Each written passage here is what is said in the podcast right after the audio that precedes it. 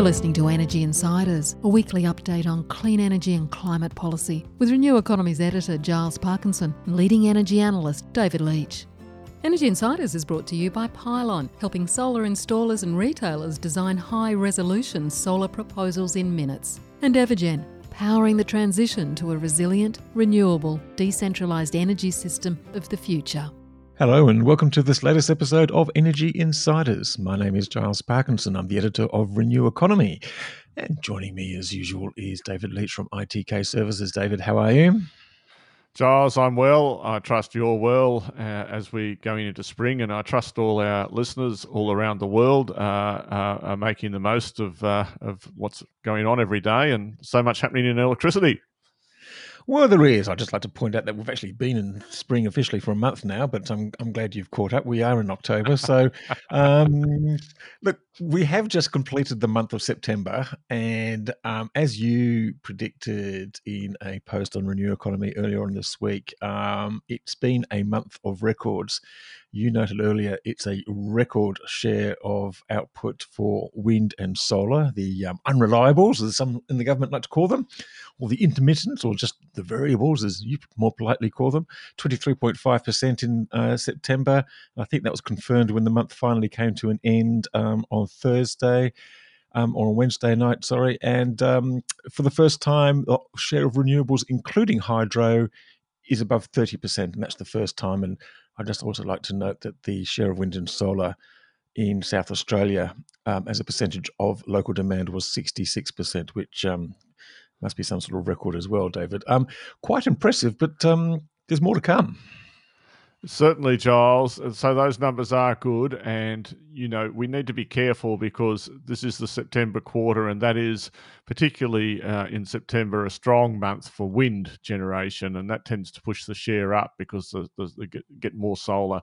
And uh, the obvious question to ask as a, as a financial markets analyst, well, if someone's winning and demand's not increasing, who is losing? And uh, so far through this particular year, the loser has been gas where the market share has dropped by about uh, to what half of what it was for the same 30 days last year. And it's dropped markedly in South Australia, which is uh, pretty close to the biggest uh, gas state, and also in Queensland. Uh, coal generation share actually hasn't dropped much, and that's because the big coal generators are working more efficiently. They didn't last year; they had problems around this time, particularly in Victoria, but but but uh, now they're working better. But the result of having less gas generation, the extra output, uh, so the pressure that total supply is putting on and the demand is actually down a little bit last year, and the low coal prices, is that spot electricity prices have absolutely collapsed. And uh, for instance, over the last 30 days, the spot price in South Australia, which is a small market, was $14. So wasn't that wonderful? You'd be glad you had a contract. Uh, mm. And and yes, you would. Add, yeah, you would. And, and, you know, the futures price outlook is reflecting that. Uh, I think uh, uh, in a year, I can't remember, it's 21 or 22 uh, to, uh, FY. I mean, the Queensland price now starts with a futures base low, starts with a three, $39 or something like that. And as you mentioned, Giles, there's plenty more to come. Uh, we were, I was just adding up all the new supply. Uh, numbers, and sorry to talk for so long in this little burst, but uh, we, we, think there's seven gigawatts of totally committed supply that is assuming that you know the new contracts that have been announced in Queensland uh, actually do end up as contracts, irrespective of what happens in the election there. Um, seven gigawatts there, uh, and that's that's 21 terawatt hours of supply, which is more than you know any two coal generators you want to name. Uh, and and then there's still going to be a lot more rooftop behind the meter stuff come. Conservatively, over the next five years, you'd be looking at somewhere between five and 10 gigawatts. Probably uh, we've chosen seven and a half, and that's more supply. And that's all. That's assuming that no new projects are announced, and there's very clear signals there are going to be more projects, even though they won't be able to get connected. But because the New South Wales government's doing this renewable energy zone, and Queensland's announced it's more VRET, so uh, on that side of things, it's it's all pretty positive. On the negative side, Giles, I think we're seeing quite a lot of change at the top of the organisation with uh, Audrey Zibelman re, re, uh, retiring. Uh, you had a fantastic interview, if I might say so, uh, um, uh, with the Kerry Schott, the head of the Energy Security Board, and she was so forthright. You, you almost think she's not going to be there forever because, um, and, and and and so well, that's right. Yes. Well, look, she's just been reappointed, so maybe she sort of feels like she can um, she can sort of say what she thinks.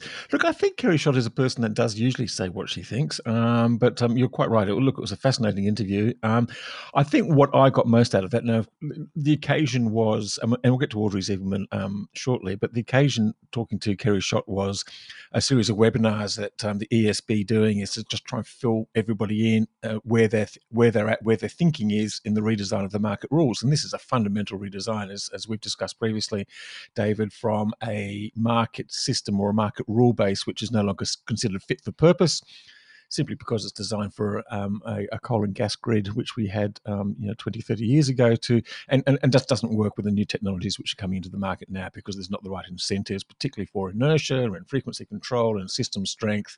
And you need to have better visibility and control and protocols for behind the meter stuff and have all the different things to encourage new technologies like demand response, electric vehicles, and stuff like that. All the all the things that the federal government doesn't like to think about. But thank goodness, thank goodness, the energy bodies and the institutions are thinking that way. And I, I think that's what I got most out of Kerry's Schott because the question was mostly, okay, you're redesigning the rules.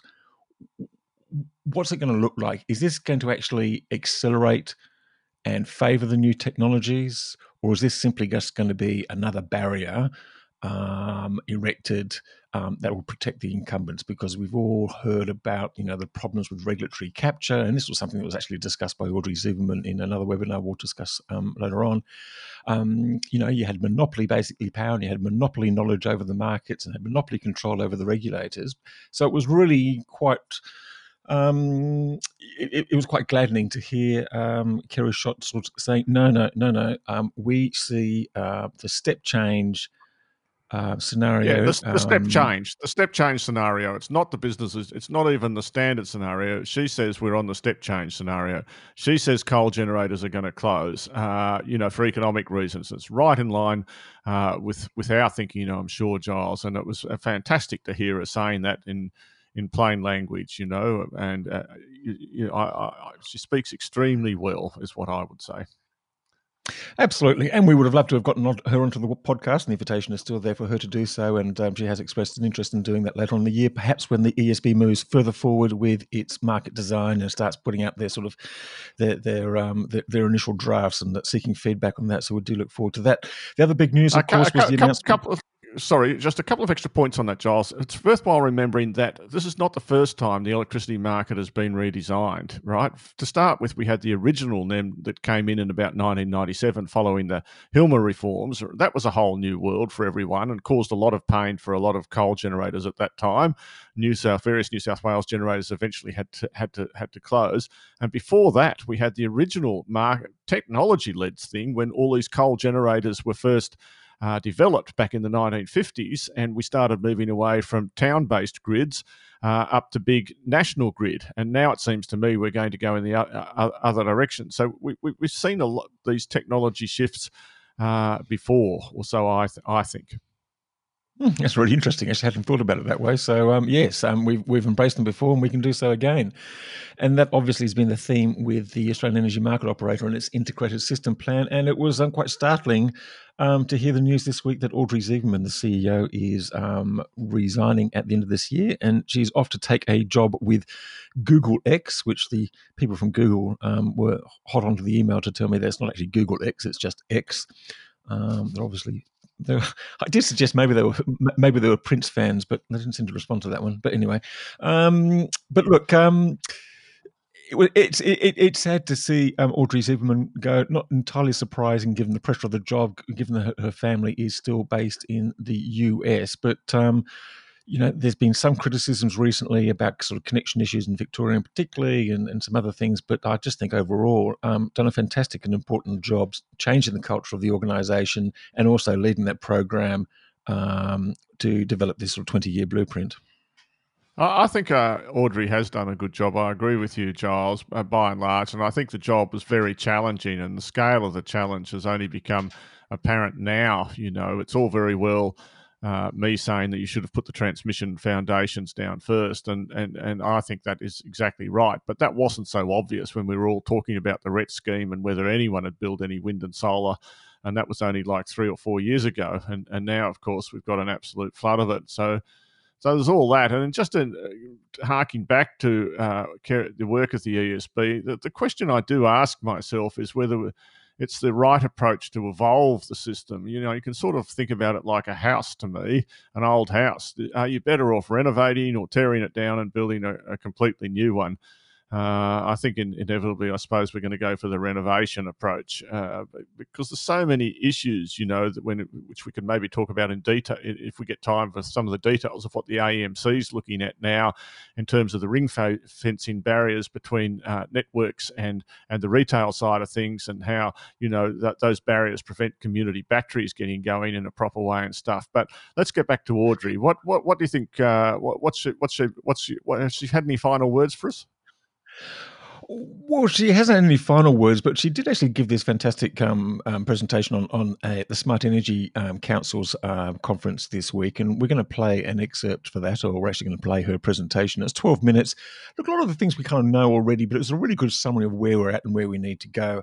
Um, I remember when she was first appointed. I think she was just appointed shortly after the system black in um, in South Australia, and she came in. And her first appearance, I remember being in South Australia at the time when they actually released their sort of their first assessment of what happened at the system black, and it was quite clear there that she wasn't being sort of you know sort of totally defensive, which is kind of what we're used to seeing from these institutional bodies, and that there was like an open mind and and some sort of clarity of thought. But um, anyway, let's have a listen to what Audrey Zibelman um, presented at the Smart Energy Conference um, this week.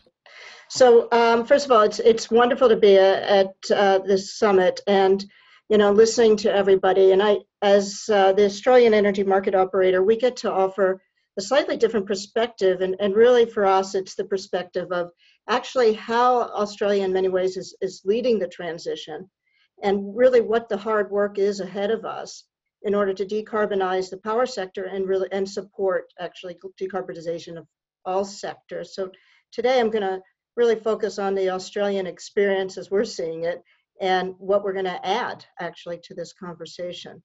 So um, just starting off with really a, a, the perspective from the someone who runs the power system. You know, one of the things about power systems is their complexity is actually increased by both their size and then the level of resources they're managing as well as the amount of people. So by all means, Australia is uh, probably one of the more complex systems to manage. We add 40,000 kilometers or 25,000 miles of transmission from Queensland down to, uh, to Southeast Australia and including Tasmania. We have one of the longest and skinniest grids um, with the least amount of interconnections, and that makes it exceedingly complex.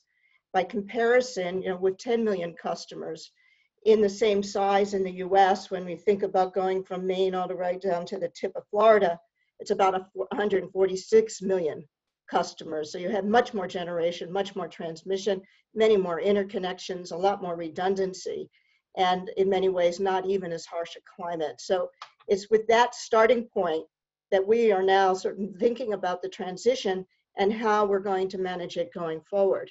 So in terms of that, the first thing that that's really changed for me is the pace of change. I started out in the industry in 1988, and you know we used to talk about the energy industry as one of the slowest industries in the world, you know, decades to make even a minor change. Well, here in Australia, we're seeing a massive transition, not just in terms of generation supply use and like you know going from coal to gas or something like that, but actually a very significant change in technology mix, where we're going from fossil technology that's uh, synchronized to the power system to renewable technology that's inverter based. In addition, we're going from technology that is uh, largely centralized to technology that is a, a, huge mix of centralized and decentralized, meaning in particularly in terms of rooftop solar, as well as in fact the size of the grid, because what, what we'll need to do as we think about moving into renewables is it's a much bigger system because of the landmass that's involved. So all of these things, but they're happening very quickly. So in our integrated system plan, what we've AEMO's identified is that over the next 20 years, 63% of the coal fleet in, in Australia will retire just simply because of age. And as a result of the changed economics of resources, we expect that those resources will be uh, replaced by a combination of wind and solar and uh, firming resources, which will be themselves a combination of uh, storage and natural gas, depending on the price of both. And more importantly, a very significant increase in distributed solar, the fastest in the world. And it's, and it's that change is happening so quickly um, that, that for us in Australia, we're finding that we're leading in many respects in how do you manage a power system with these changes in technology. So the big story in Australia that is around the, the uptake of rooftop solar. Right now, we have two and a half million systems. Um, that was as of 2020. That's compared to 100,000 systems in 2010. We're essentially adding a generator almost every month or two months throughout the NEM. And right now, we uh, have 20% of our homes with rooftop solar, which is about one in three the calculation we use, it's about a panel installed every six and a half minutes. And certainly from a per capita basis, we're, we're world leading in the amount of rooftop solar. In, in what for AEMO, what that means is it's really changing the face of demand and how we use energy. Uh, last two weeks ago or last week in South Australia, we saw some of our lowest ever demand.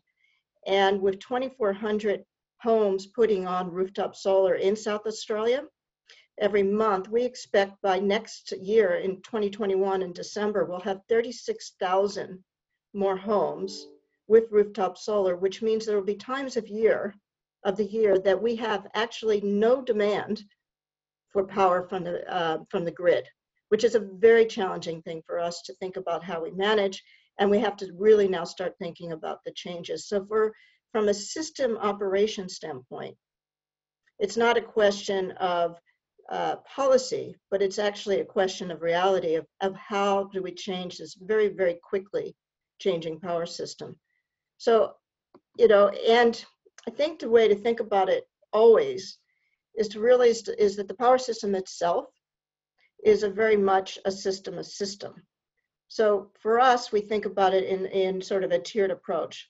One is how do you manage the physics of the power system? Because while we see this technology changing, the physics of power systems don't change. We need to make sure that the voltage is maintained, the frequency is maintained, it stays in balance, and we have enough reserves to deal with many, many different types of events. So understanding that is something that's extremely significant from an engineering perspective. And we're doing that both internally with our resources, domestically, in working with our peers in the industry, and internationally working with other global power system operators who are addressing the same things because not there's no engineering book out there that tells you how do you manage a power system with more than 50% renewables but for AEMO, we're looking at that by 2030 we could be managing a system that has 70% of the energy provided by renewable energy regularly so those are major issues the second is thinking about resiliency as we were just reminded in California, certainly Australia had its experience last summer. There are extreme climatic events that have a very significant impact on the power system. So as we think about the power system going forward, we, we need to recognize that we're going to see much higher temperatures than we've ever seen before, that those temperatures will affect the availability of resources. They'll also affect the demand for, uh, for people for cooling and other types of things and we'll have other major events such as hurricanes and of course bushfires that have that that have to be addressed because the last thing we want is for people to feel vulnerable that their power is off when when there's no, when there's a bushfire but the other thing that uh, happens is as this, the entire economy becomes more and more electrified the vulnerability increases so understanding that and designing against this type of uh, a system that's resilient is going to be critical. The other is to recognize that our regulation and markets are not really designed for the type of power system we're managing. And so in Australia right now, we're undergoing a reform evaluation through the Energy Security Board that's really thinking through and saying, yes, the markets that were designed for the last, uh, you know, iteration of the power system were designed around a central uh, power system with lots of dispatchable generation and where you're really optimizing fuel. Now that we're thinking about power systems where they're essentially free electrons coming from renewables, but it's inverter based and it's highly distributed, how do we make sure that the regulation and markets are going to be set so that we can take the, make the investment in the most cost effective way and reduce prices to consumers? So thinking through that is exactly what we're doing through the Energy Security Board. The other major piece is the integration of storage. The, the future of the power system, because we're going to be depending on renewables and therefore weather as our biggest fuel source, means that we have to have the capability to store the energy. One of the major issues for AEMO right now is thinking through what happens in the afternoon when we have lots and lots of excess solar, more than we can absorb. And how do we shift that to the times of day when we actually need it? And so thinking about how we use storage, how do we get value out of both the investments that individuals are making and we're making on the grid, is going to be important. And how do we also store the wind so that we can also use that when it's when it's most available and we're not spilling these resources in a way that's uneconomical. The other piece is really thinking about industry coupling. You know, as we think about the uh, electrification of vehicles, it's going to be really important to think about smart charging. You know, one of the best things we could do is to make sure that we think about our, our incentives around charging of electric vehicles just during the times of day when we have a lot of excess solar. So how do we integrate in these policies so that we're thinking about how to use these assets better? Similarly with industry, it's going to be a lot of flexible use and then the development of hydrogen. For Australia, we have a huge opportunity to create hydrogen hubs uh, made out of green energy and you, actually using the electrolyzers as a way of storage and thinking about this in a very integrated way where hydrogen is both a fuel source, it's an export source, it's a source of green steel, and it's a source of ba balancing the power system. The other piece that's, that's really critical is recognizing that there's going to be an exponential growth of data just by sort of order of magnitude. And again, Australia is a fairly small market by, by international market standards. But we do 2 million forecasts a day of wind and solar availability. That's every four seconds because it's constantly changing and we need to keep the grid in balance. We're also thinking, knowing that in order to manage these systems, we need to be uh, in a market environment. The market needs to settle much more frequency. So we're look, moving to a five minute market. What that means for us is going from 90 million billion data reads a day, meter reads, to, to 2 trillion by 2025. So if you think about that across markets like in Europe and the US uh, and any other region which has much higher population, you can understand the need to actually manage this data, get the information about the availability of resources, and thinking about this as, as really data is one of the vehicles that's going to make these free electrons that much more efficient. And the, and the last piece is cybersecurity. It's a, it's a reality of our times. And as we think more and more about a digital power system, it's important that we think about how cyber uh, protections need to be in place, both on the critical infrastructure and as well as in the smaller parts of the grid. Just by order of magnitude, last year, um, the, the Australian Cybersecurity Center reported that there are over 2,000 um, cyber attempts in Australia with 35% of it on critical infrastructure. And again, so we can't we can't guess at this and we need to be best in class at these things. But the good things that, that these are all the things that are underway. And again, and, and for me, are areas where Australia is leading and thinking about how we're going to manage the system going forward. So the point is, you know, I think it's a, it's a very hopeful future. You know, historically, our, our problem was in the power system was always around the, ha- the inefficiency when we had super peaks, those hot days in the summer where everyone's using their aircon and we, we have trouble managing the system and we put ourselves in a position where we say, well, the only way we can keep balance is to reduce demand involuntarily. Well, we've solved these problems with demand response, with customers being able to shift their load, to use backup generation and things like that, and markets that support that. We now, of course, in Australia are dealing with not just that issue, but minimum demand. So we will have days where in the afternoon we don't have enough usage, and in the evenings we have too much usage, in a way, exactly what happened in California just a few weeks ago. So the question is, how do we solve that? Using storage and other resources so we can shift usage. Some of the work that's going on in South Australia today is really world leading in, in learning how to shift demand in an aggregate way. But the, the goal, however, is, is where we can go, which is to say that now that we have a true two-sided system, one that we have both the ability to manage demand effectively and to manage supply, we can actually use move to a much more effective and productive system and really start thinking about this as a way of increasing productivity on all sides of the meter, secured by good data, good information, and the ability really for the for the machine to work that much more efficiently. So that's that is what essentially what we're working towards here. We have uh, in Western Australia what's called the Roadmap for Distributed Energy Resources. In the rest of the country, we're, we're rapidly looking at creating this two-sided market and I think that what we'll see in the next several years is that Australia is actually leading in the capabilities that are going to be required to manage a decarbonized power system. So um, again, appreciate the opportunity to be here. I always like to be on the side of saying, well, yes, there are big challenges, but we're working through them and we're doing it in the right way. So thanks very much. And that's Audrey Zibelman, the CEO of the Australian Energy Market Operator, speaking at the Smart Energy Conference this week. And thanks very much to the people at the SEC for allowing us to um, replay that. David, um, look, a lot of that stuff we knew, um, but pretty straight up and down, but just really good to listen to again. I guess the key and one of the really important decisions to be made over the next couple of months is um, who's going to replace her. Well, and we still don't have a new permanent uh, chair at the AEMC either. So uh, there are uh, you know, the um, tri triumvirate or a few, a few uh, empty seats.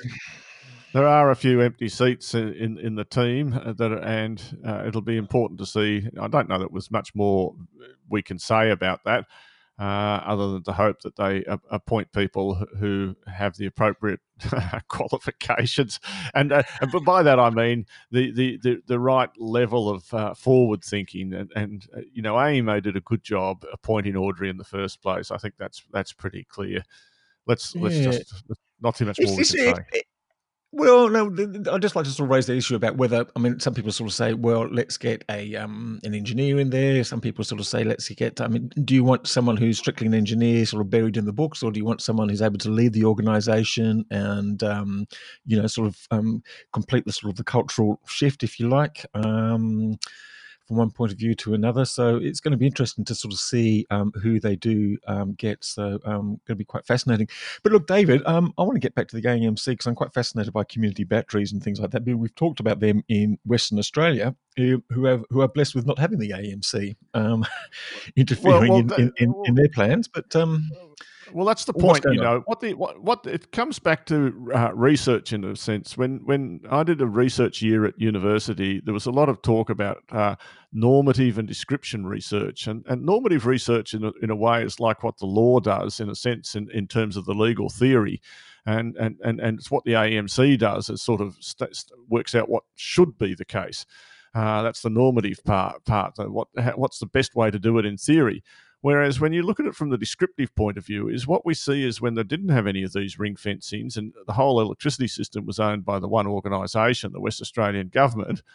When it's well run, it just gets on with things and gets it done. And so all of these uh, ring fencing barriers uh, disappear.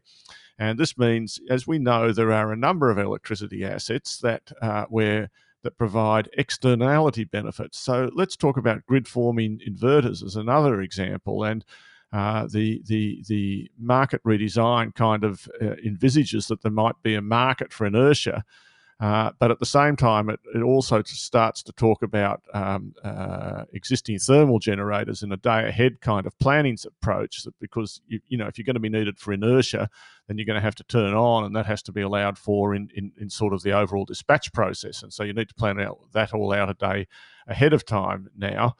But if you had a whole lot of grid forming inverters uh, with batteries, then of course they don't need much planning. They're just doing their job all the time. And this is where I come back to this uh, if you could trust the uh, new developments in the technology enough, rather than going for this renovation approach, you might be able to go uh, for a, a, new, completely redesigned system when you think about the control and the transmission and connections first, and then the uh, sort of uh, physical assets like generation and storage that are going to be needed uh, to to make the whole thing work. And the key to it, it seems to me, is a lot around uh, grid forming inverters, frankly, or virtual s- synchronous machines. I think they're going to be the answer to a lot of problems. And there's, you know, we're going to have a lot more batteries as the five minute market comes up. But you know, community batteries are a clear case in point where um, uh, networks uh, are probably the best people to install those batteries, uh, or at least they've got the skills. But people worry about them capturing their their regulatory sort of uh, uh, um, uh, monopoly uh, rent. And so we can't get a system where uh, a, a, retailer or some entrepreneur can install these community batteries, you know, and get the easements on every street. Should they go up telegraph poles as they're trying in Victoria, you can do small ones there, or do you need to have a separate area on the street to put to put it on, you know, like like a telephone box or something? Um, um, and and some of the benefit goes to the goes to the network operator because they don't need to have as many substation expansions or, or uh, uh, voltage controllers that they otherwise might need. Uh, and uh, and they don't probably need as much control systems, but they might incur some extra expense in the extra communications technology and the maintenance, and, and a lot of the benefits then goes to the households. And the, the West Australian examples with community batteries are so incredibly encouraging, where the cost ultimate cost of storage to the households coming in at or was coming in at half or less than half of what standalone batteries are doing, and so much less disruptive. So it just seems to me that uh, we need the uh, system to try and uh, the rules to adjust to, to, to make these things more, more possible. Another example is fast frequency markets, which the AEMC is also considering. So, as well as all these uh, big picture items that we're looking at about the share of renewable generation, uh, it's important to keep track of all these myriad of detailed rules and adjustments that are going on at the same time, including uh, things like five minute settlement. So, it's a pretty complicated world as well, ever, Giles. Well, it is, and, and, and rapidly evolving, and it needs to be because um, if your predictions are right, and we um, well, they will be right because they're going to be we're going to have at least seven gigawatts of um, new generation in, and possibly more if they can land some contracts. Then um, there's going to be a lot of coal, coal and other thermal generators exiting the market. Um, I'm just wondering, I'd just like to touch on a couple of other things that have been announced this week and um, disturbing for many people. Um, fossil fuel projects, the Narrabri um, project in New South Wales, um, the Santos $3.8 billion gas project has been approved by um, what's called the Independent Planning Commission, although some people suggest that it may no, may no longer be independent. And then we've got news this week as well that the Palaszczuk government, in one of its last acts before going into caretaker mode, has basically given a sort of a royalty holiday to um, Adani for the development of the um, Carmichael coal um, mine in North Queensland the Galilee Basin. First of all, David, um, you're a very experienced energy analyst. Um, Narrabri seems to have a defined cost of gas, which doesn't mean doesn't translate into cheap gas. Why on earth would they go ahead and exploit it? How does that work? well, because it's it's so the gas thing is complicated. I, um, you didn't ask me about the environmental side, and I'll just point out that uh, uh, as far as the uh, groundwater goes, I've never been able to see any good scientific evidence, and I've read a, a lot of reports that that shows dem- demonstrable, consistent systemic groundwater damage uh, uh, from from coal seam gas. The carbon emissions, the fugitive emissions, are, are a big problem. The groundwater, I'm not convinced, but let's put that to one side regarding economics, the the it's very difficult for everyone at the moment because the federal government has announced that it's going to support gas. Uh, that generally means uh, for these guys picking a winner and subsidising something or other. Uh, we don't know what they're going to subsidise. Are they going to subsidise a, a, a transmission link from West Australia to Eastern Australia? So all of these other projects, like Narrabri, but also like Squadron Energy's gas import terminal at uh, Port Kembla, and the much opposed Crib Point uh, potential terminal of AGL in Victoria, are still unlikely to make a go ahead at the moment until they get some certainty about what how much competition they face from the government. So, in, in a way, what the government is doing is actually negative for the development of uh, gas, in, in a sense, because it's it's presenting itself as a low cost competitor without actually announcing exactly what it's going to do. So that, that's my concern on that level. In the end, though, it's um, it, there are a lot of fixed costs uh, uh, associated with Narrabri there hasn't been any drilling done, as to my knowledge, on the Narrabri field for four or five or six years. So I doubt that anyone uh, outside of Santos and probably even within Santos has actually has a good idea of what the costs are going to be, the capital costs. The other point to note, is we saw from the oil industry, without wanting to be too dogmatic about it, is those costs are not fixed things. Uh, we saw when oil was $100 that uh, big oil majors, uh, $100 US, made about the same amount of money as they did when oil was $50. And that's because uh, uh, drilling costs go up and down with the oil price. And so it is, and labour rates do as well. And so this is all going to happen and play out in Narrabri. Uh, and and and so we, I think the gas cost will be somewhere between five dollars and seven dollars Aussie a gigajoule produced before any pipeline transmission, and possibly towards the lower end of that scale. But but I don't know. I'm not definitive. And then you can compare that with the cost of imported gas, and probably find. And then you have to make a, a guess about what the price of imported gas is going to be. What I can say is that the shale gas and shale oil industry in the United States has ended up as a total bust at the moment. Some people made some money early on, but right now there's a lot of banks and a lot of investors that wish they'd never heard of it. And I do see that the long term uh, uh, um, gas is, needs to be used for plastics, it needs to be used for fertilizer manufacturing, explosives. Gas is used in process heating, things like brickworks and stuff. But the use of gas for electricity I just don't see there's going to be that much gas used for that at all. We need gas generation for power for those times when there isn't any wind and solar, and we only need it for power until we get other uh, substitutes developed. But even if we use it for power, it's not going to be used for long periods of time. And that means the actual gas consumption uh, won't be all that high. So, so you're going to put a lot of infrastructure in place and not use it all that often for electricity generation. Just very briefly, then, just to Adani, um, looks like they're getting free water. Um, they're going to get um, free coal, more or less, with the royalty holiday. Um, a lot of emissions. Um, just seems fairly frustrating and pointless to me and a lot of other people. Um, but the uh, the latest uh, the latest data. Well, I think I think the Palaszczuk, Palaszczuk government's uh, Palaszczuk government's in a very tight contest in Queensland, and if you look at the betting odds, uh, Giles, they've moved against the government recently. Uh, they were slightly odds on a while back, and they're they're uh, second favourite now. Uh, I don't believe opinion polls. That's not good in two horse yeah, race. That's right. Uh, I'm not a great fan of betting. Uh, you know, I've lost all confidence in opinion polls and betting odds over, over in elections, and so I, I, pay no no real attention to them. But I just observe the contest is very tight up there. And Palaszczuk's approach has always been to support the left hand and the right hand equally. She's been happy to support uh, some sorts of coal, particularly uh, uh, metallurgical coal, and uh, just as happy to support renewable energy uh, and try and have have it both ways. Now, whether that's going to be enough or work out, uh, I don't know. But I, I, the only thing I would say is I hope the um, contracts that CleanCo has announced are going to be valid, or the depending on who's in power. And uh, well, I guess we also need to keep an eye on what the other side's policies are. Uh, but I'm not optimistic if you're a clean energy fan. No, I just had a look this afternoon actually, and they're not very promising. Um, from the um, from the uh, opposition energy minister, whose name I've already forgotten. Um, he's a member for Burleigh. Is I, I, I remember that much, but um, yes, no, fifty percent renewables is reckless. He says, and um, he's out to stop it. And um, so um, I think he wants to build a big dam somewhere.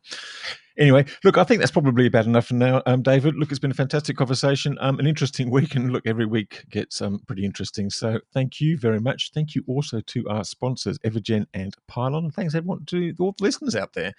um, for tuning in and giving us great feedback and response. And um, if you do want to leave a comment and a review, please do so. Possibly the best on the Apple platform if you use that particular one. Any final words, David? Uh, no, Giles, just uh, uh, encourage all our listeners to uh, keep thinking, keep being active, uh, uh, think global, act local, just as valid as it ever was. Fantastic. I think that's all for now. See you next week. Bye.